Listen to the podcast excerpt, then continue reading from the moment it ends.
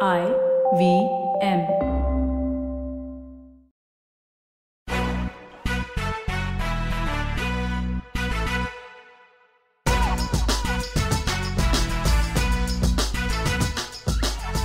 Hello, we're Team Splainer. Welcome to an all new episode of Press Decode, a weekly podcast where we take Splainer's mission to declutter the news one step further. Check out our newsletter for more stories. We've got a one month free trial for you in the show notes, so definitely don't forget to take us for a free spin.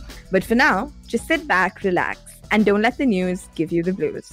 I'm Sarah, your host for the day, and I have with me Prafulla and Vagda. As always, we have three segments for you. In our first segment, we're unpacking all the many narratives about the brutal killings by Muslim men in Udaipur and Amravati. For the food for thought segment, we're asking a very important question Can fashion really be sustainable? And then in our final segment, we'll be roasting and toasting our fave and least fave items from the week. Let's get on with our big story. So, last week, a sensational murder hit all the front pages. Two Muslim men murdered a Hindu tailor in Udaipur. The reason? The killers took grave offense to his views defending BJP spokesperson Nupur Sharma's derogatory remarks about the Prophet. Then, a few days into the investigation, authorities drew parallels with a murder in Amravati that occurred a week prior to the Udaipur one. Again, a Hindu man was killed by Muslim men because of his views on Sharma's comments. I'm going to start by laying out the facts of both the cases. First, let's get on with the Udaipur case. So on June 10th, Kanhaiya Lal shared a post defending Nupur Sharma. A group of Muslims almost immediately filed a police complaint about it, and Lal was promptly arrested for a day until he secured bail. By June 15th, he apologized but insisted that the Facebook post was shared by mistake by his son. And he also asked for police protection as he feared for his life.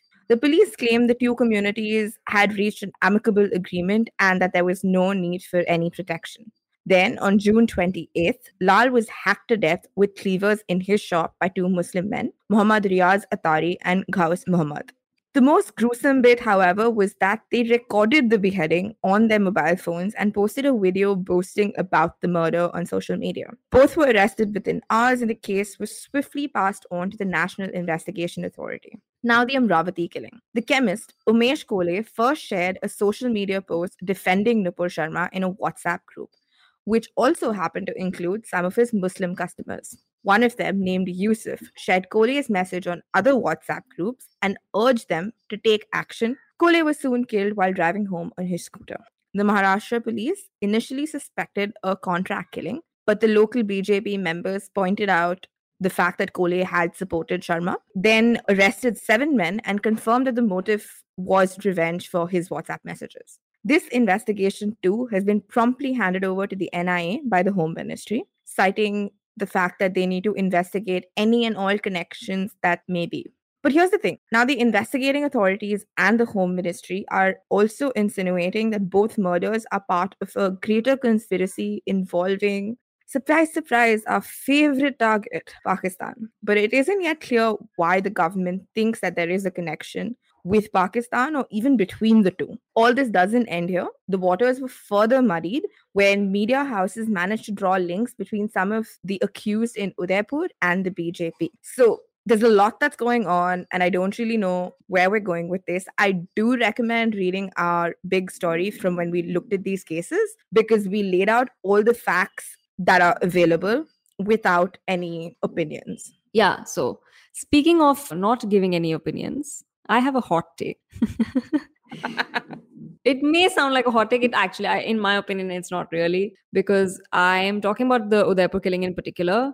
I think obviously the case is absolutely gruesome and has been condemned everywhere in all quarters. But it wouldn't be so disruptive for the state if it wasn't an opposition state ruled by the Congress party. Hmm. And also, like as in you said that there is uh, part of like a greater conspiracy involving Pakistan.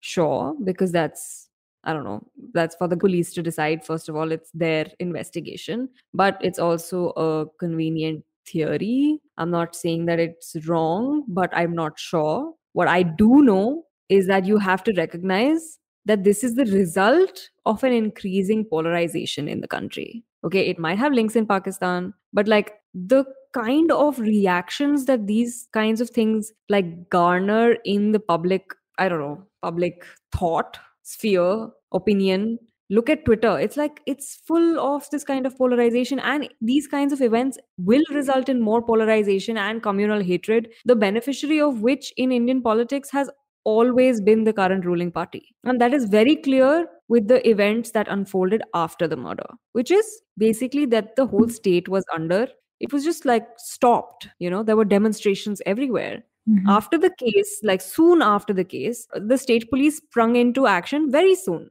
And like they should.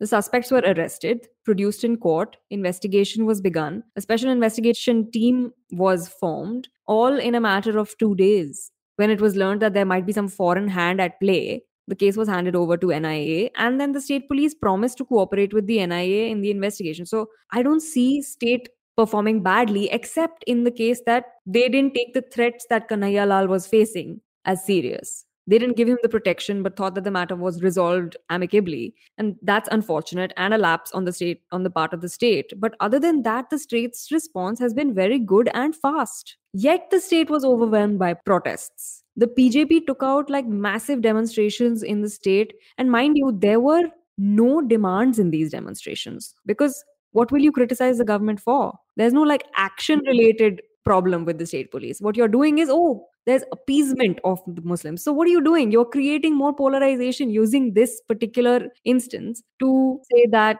this is because of the Congress party. A strategy, by the way, which has always repaid the BJP everywhere. And it all makes sense, like when you recall that the state is due for elections next year. That's it. Like, that is all you need to know about what is happening and why it is happening in the state. Hmm. But you know, Vakta, I don't think that's too much of a hot take at all. Because if you look at all the theories that have sprung up aftermath of especially the Udaipur case, everything has this particular tone to it. And you know, this kind of tone feels hmm. like it is meant to antagonize a certain group. And obviously, this is largely our own interpretations, but here's the facts. Within a day of Kanhaiya Lal's murder, for example, the Rajasthan government flagged Ghaus Muhammad's connection to Pakistan, like Sarah said. And turns out he visited a religious group called Dawat e Islami in 2014 and spent about 45 days there. And more recently, has been calling about 8 to 10 Pakistani numbers for over the last two to three years. And look, it's not clear if it's a group of religious extremists or if they're just purists, but reporting in India, especially, has painted it as some sort of extremist organization. And to add to all of this, there's sources, quote unquote, that say that the NIA seems to have uncovered both a Pakistani handler named Salman Bhai, who apparently urged Ghaus to take action because peaceful protests won't yield results. And there's a local ringleader involved, apparently. His name is Babla Bhai, and he reportedly made a hit list of about 10 people and then assigned different groups to attack them. And wild and all, but that's just theory number one. In the days after the murder, very photos of the other accused, Riaz Atari, surfaced online with local BJP leaders. One of these posts even described Riaz as a BJP karyakarta, and this led to what is now theory number two. India Today was the first to make these photos public, and then in their exclusive framed it as a plot to sneak into the BJP unit in Rajasthan for three years. Why that three years, I'm not sure. Why so specific? And don't say sneak in, please. Infiltrate is the word that they Oh, right. used throughout the article for some reason. Mm. Yeah, and you know what's funny is they even quote one of the leaders who uploaded the picture with Riaz, and that person goes on to describe this man as someone who is two faced and constantly complained about the party privately. And if we think that's bad, News 18 claimed that the two accused were in touch with handlers in Pakistan who asked them to maintain a relationship with the local BJP leaders and develop knowledge about the leadership. And bear in mind, neither of them really attribute this to anything except for, again, quote unquote sources. Oh, so basically, it's like a, it's a novel then. What they wrote. Mm. Creative writing exercise. Yes, creative writing That's exercise. basically what the India Today article is, anyway. Okay. But uh, like Wagda said, all this politics and in this case, media reporting to the point of provocation has worked out for the powers to be. And this is just me thinking out loud, but maybe because the crime is so undoubtedly gruesome, it's easier to put a spin on because emotions and tensions are running high, and that's very easy to manipulate. I think with a story like this, I would also like to know what you guys think. So feel free to write into us at talktous at splainer.in because I think with a story like this, there's just so many narratives and counter narratives, and this is where we stand, and we have enough reason to believe this way. Anyway, on that note, we come to the end of our first segment. We'll be right back after a short break. You're listening to Press Decode on the IVM Podcast Network. Hello and welcome back to Press Decode on the IVM Podcast Network. We're Team Splainer, and in today's Food for Thought, we're looking at fashion, fashion, fashion. Last week, the global industry giants announced that they will review something called Higgs Materials Sustainability Index, which was basically a key ranking system that was widely used by all top brands to measure the sustainability of clothes. But then it had to be reviewed because the metrics were revealed to be dubious. So, to put things into perspective first about the industry itself, fashion accounts for 4 to 10% of the world's carbon emissions. That's more than all international flights and maritime shipping combined. And the problem is getting bigger each and every day. Considering it was found that the industry's progress on right from carbon reduction to ensuring living wages for workers was 30% slower in 2019 than the year before.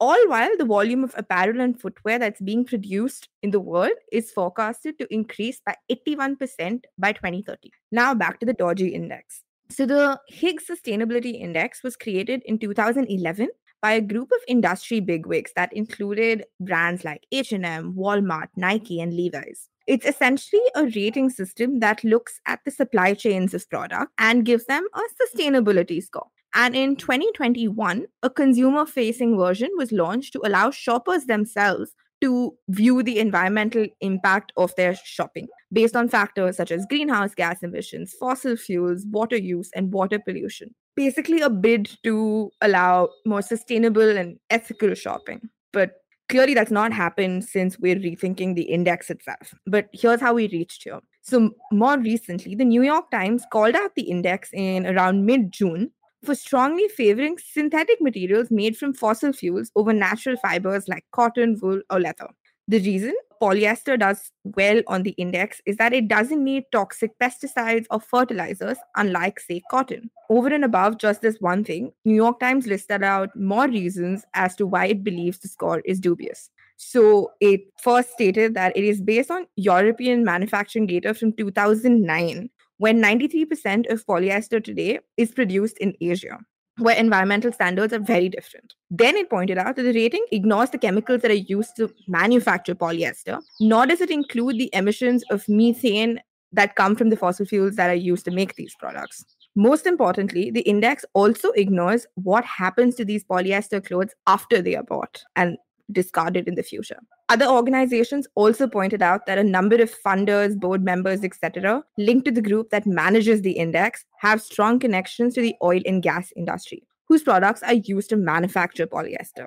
Following NYT investigation, Norway directed its two biggest apparel companies, including H&M, to stop all marketing references to the Higg index.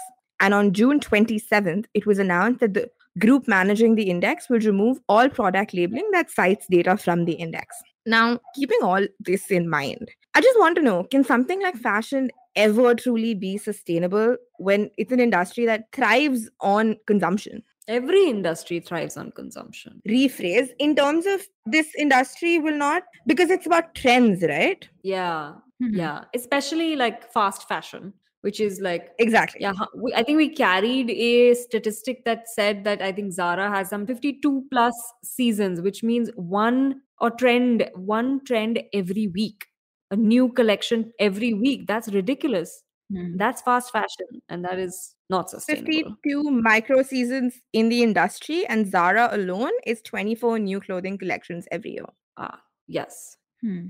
right so the wait 52 micro seasons comes from which which uh figure Generally, the industry I think across tries to stick to that. All right. Yeah. Yeah. So that's not sustainable. 24 seasons is, is also not sustainable. Correct. But the thing is that these terms, these just like these sustainable, these eco-friendly and organic, just these these are like catchphrases now. They are marketing buzzwords at this point because no Mhm. one really knows what they mean. And it irked me so much because we carried this splainer on fashion being sustainable like a day or two ago, and then Akasa Air, that airline backed by Rakesh Jhunjhunwala, it's going to start operations soon, and they unveiled their uniform recently. And I'm not discounting the good bits. I do love that they are the only airline that have their crew wear sneakers, which is great for comfort, but they also build their uniform as eco-friendly. Why? Because the clothes will be created using recycled polyester fabric, which is made from PET bottles, like the plastic from those bottles in which you drink coke and like water and stuff, that which is salvaged from marine waste. So it's recycled plastic, great, but also microfiber Hmm. and i've become more and more and more conscious about them since we've been covering these stories in our headlines you know it's not just our water and marine life that is at the receiving end of microplastic we've been accumulating it in our bodies first we found microfibers in baby poop then we found it in our like deep in our lungs which means that we're inhaling microfibers also and now we have it in our blood we have microfiber in our blood microplastics. uh, plastics Plastic. yeah. So, although hard and unaffordable, it's best to stick to clothing that is made from natural products for your own health and for the environment. But then there is the question of vegan leather. So, when you're talking, when you're just right now, when Sarah, you were talking to me about, you know, using natural fibers like cotton and wool and leather, and those don't do Yeah. well on the index, there's vegan leather, which would probably do well because lots of chemicals are used in treating leather, but also animals are killed. so vegan leather has this moral high ground of well being vegan, but it's actually made from plastic polymers, which end up as more microplastics in our water and our food and finally our bodies again. So I sometimes wonder like do most people who opt for vegan leather products understand where it comes from? Is it a conscious choice? Or maybe we're just choosing one cause over another. Like saving animals is I don't know. that and also like you said these buzzwords are all across right so i think it also genuinely helps soothe our guilt Hmm. Yes, that's what. Like when you say there is that moral high ground, like, oh, if you gave me leather and vegan leather, I would all go opt for vegan leather because oh my god, like you didn't kill an animal for that. But oh like where is the directly you didn't directly kill an animal yeah. So and so first I would think then that the microplastics come yeah then then the microplastics come so like when you see this first i would think that plastic products are not eco-friendly but akasa air made their uniforms from recycled plastic which is honestly it is more eco-friendly than new plastic products. But it's not nearly as good for the environment as a product made using organic raw material. And i guess that is where the index sort of helped us you know helped us understand and make sense of the grades and levels of like environmental friendliness but of course it didn't do so well because it didn't account for all the holistic production and the consumption process. Like most of these indices do not take into account what happens to what you've produced. That's the hmm. point. Like if you create 52 micro seasons even if it is made sustainable where is it going? Correct. That's right. Yeah, and you know, you said it has helped us kind of figure out what is in relatively sustainable or whatever. But I think it's also made this one thing very clear that slapping on a sustainable or planet friendly label becomes very easy if you have the right kind of data on hand. And you know, it got me thinking that the cost is obviously so huge, e- even in the richer parts of the world, but it skyrockets in the global south. Because for the longest time, we've been hearing discourse about the fact that fast fashion exploits and continues to exploit sweatshops in Asia and Africa.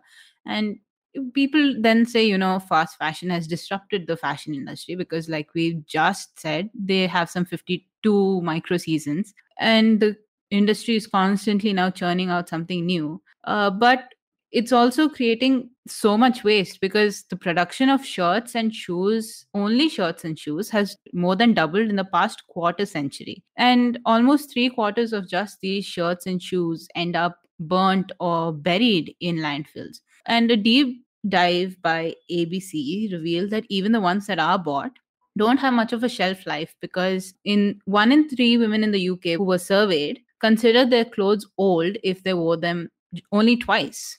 And because of this, close to almost 15 million used garments from North America and Europe get sent to Africa. And then what then happens is, for example, in the Ghanaian capital of Accra, there's a sprawling market that sells clothes that you know people in the west no longer want and competition is fierce because there's about 5000 retailers who fight sometimes physically fist fight to sell their goods and if you look it up you'll see like videos of sellers and porters carrying these huge bundles of unused or secondhand clothes. And these bundles can weigh anywhere up to like 55 kgs and just one person is hauling them around the entire day. And then just the clothes that do not have defects or are still in trend. Everything else either gets torched or dumped into the city's landfill.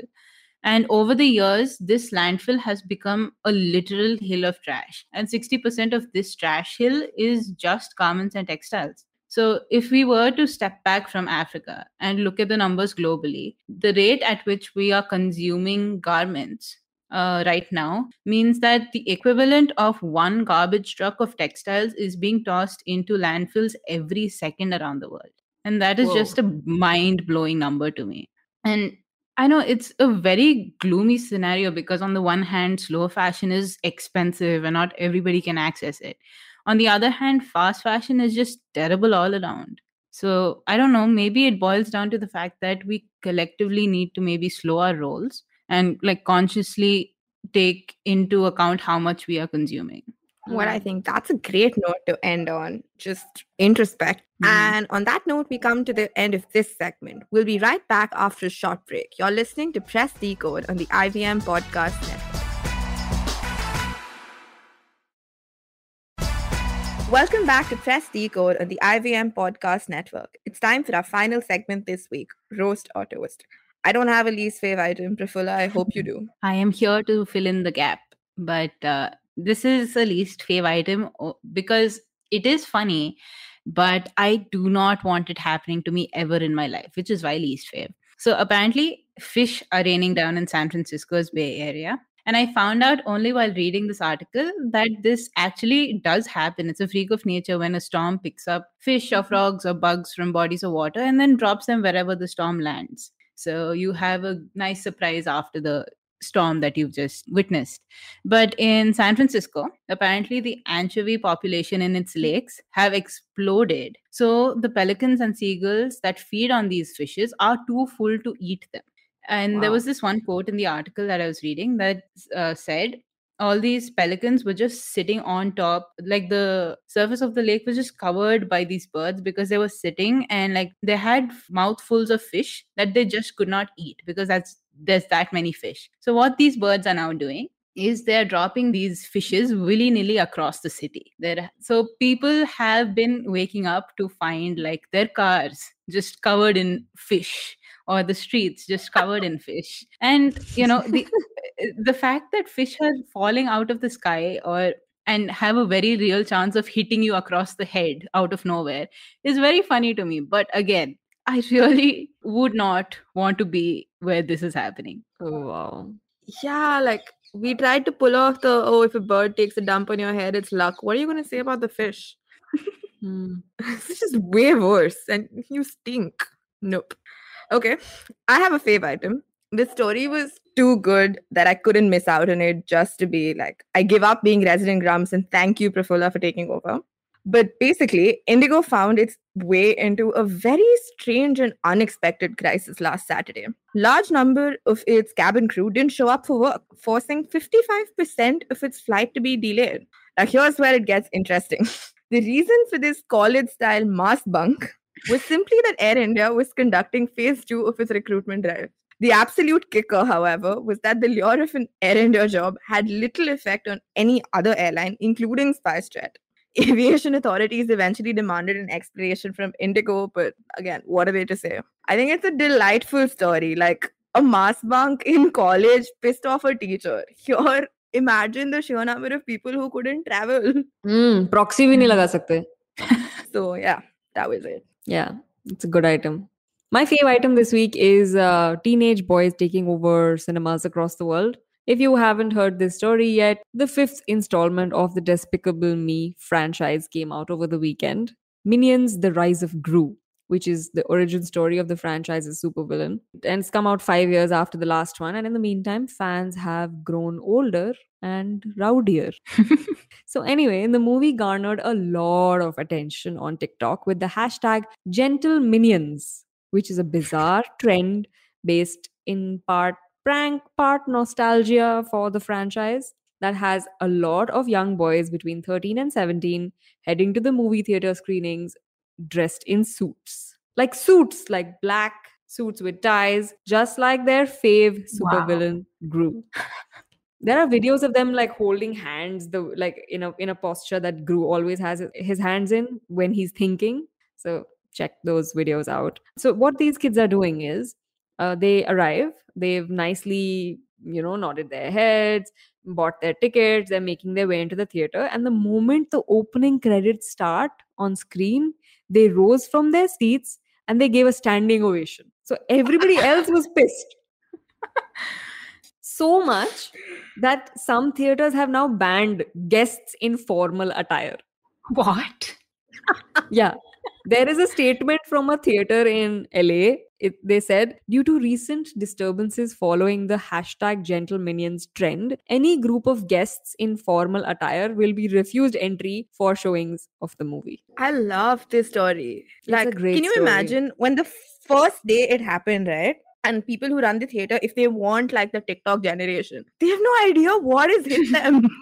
Yeah. They're so confused, which is why all that is going on elsewhere in the world. Like you might think, Acha, theek oh, this might be, you know, like one group of like school kids, you know, you got dressed up for whatever, maybe school, and then came here after to watch the movie. And then they must have gone on the internet and seen that it's happening everywhere. And the thing is, it's not even like small groups of 10. There's like 20, 30 kids in suits just marching to theaters. It is It's a really sight to behold. Yeah, it really is. I love it. I wonder why, why someone doesn't think that there's Pakistan behind this. it's such a orchestrated thing, you know. On that wonderful conspiracy theory, we come to the end of this episode. Catch us every week on Thursday on the IVM Podcast Network. And guys, please remember don't let the news give you the blues.